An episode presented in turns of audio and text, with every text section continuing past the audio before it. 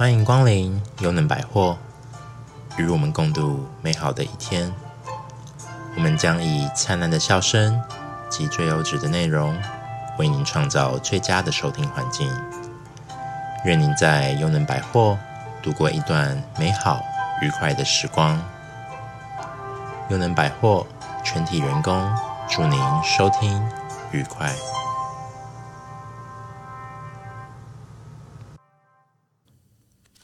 最好的传家宝，有个书生从小饱读诗书，长大以后以教学为生，但是他生长的家乡环境非常的贫困，教书的收入很微薄。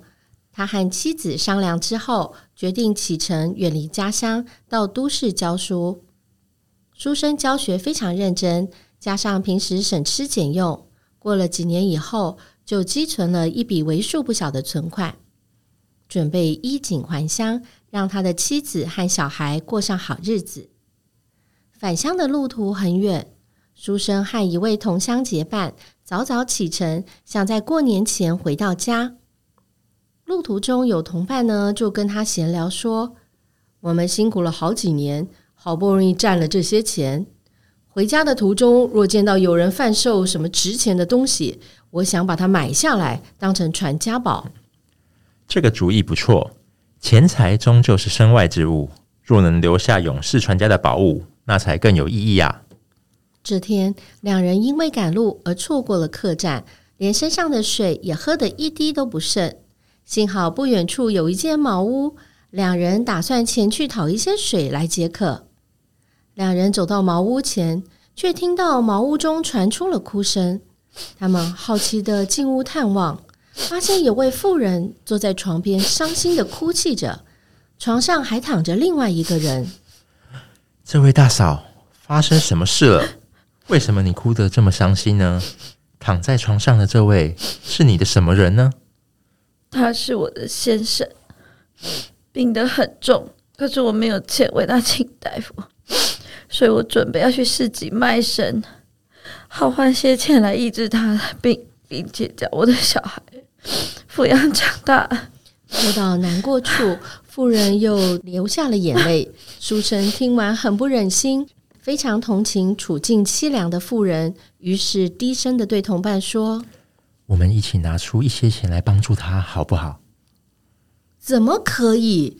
你跟我这些年来省吃俭用。”好不容易存了一点钱，这笔钱我不但要带回家乡，让家人过好日子，还想买个勇士传家的宝物呢。若把钱给了他，我们回去怎么向家人交代呢？这这我做不到哦。书生听了，也觉得同伴说的有道理。毕竟他们好不容易才存了一些钱，若给了富人，身上就空无一物了。更遑论买什么传家宝了，到时候要回去怎么面对家人呢？他反复思量，犹豫不决。但是他听见了妇人持续哭泣着，实在于心不忍，最后还是把身上所有的钱都拿出来。这位大嫂，我身上只有这些钱，您赶快拿去请大夫帮你先生治病吧，这样你就不用卖身了。妇人对于书生的行为感到惊喜万分，赶紧跪下来磕了好几个头，叩谢他的救命之恩。书生和同伴向富人一家告别后，再次踏上归途，终于平安地赶到了家乡。那时年关将近，人人都忙着采买年货，但两手空空的书生，他只能又饿又累地踏入家门。书生的太太看到先生终于回到家。除了久别重逢的喜悦外，更是满怀着希望，盼望着今年能过一个丰裕的年，孩子们有新衣服穿，也有顿丰富的年夜饭可以吃。但是书生竟然垂头丧气的。唉，有什么东西可以吃吗？我真的好饿。诶，怎么啦？我正在等着你买米回来诶，现在家里没有半点东西可以吃诶。拜托，不管是什么东西，只要能吃能喝就好了。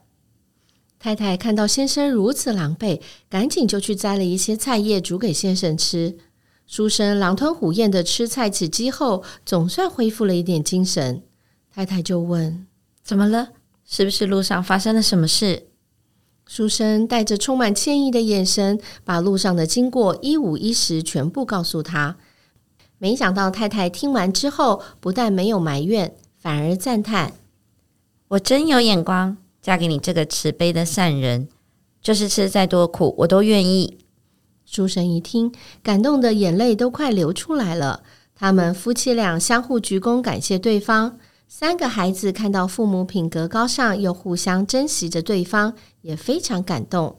于是对父母说：“爸妈，请你们放心，虽然我们家境贫寒，但我们一定会更用功读书，绝不会辜负你们的。”此后，三个孩子发奋用功，长大后各个事业有成，不但改善了家境，也学习父母的德行身教，经常布施行善。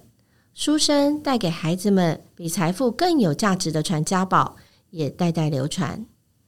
收听这个节目的您，会带给下一个世代的人什么样的一个传家宝呢？这个故事是来自于证严法师说给孩子听的善行故事。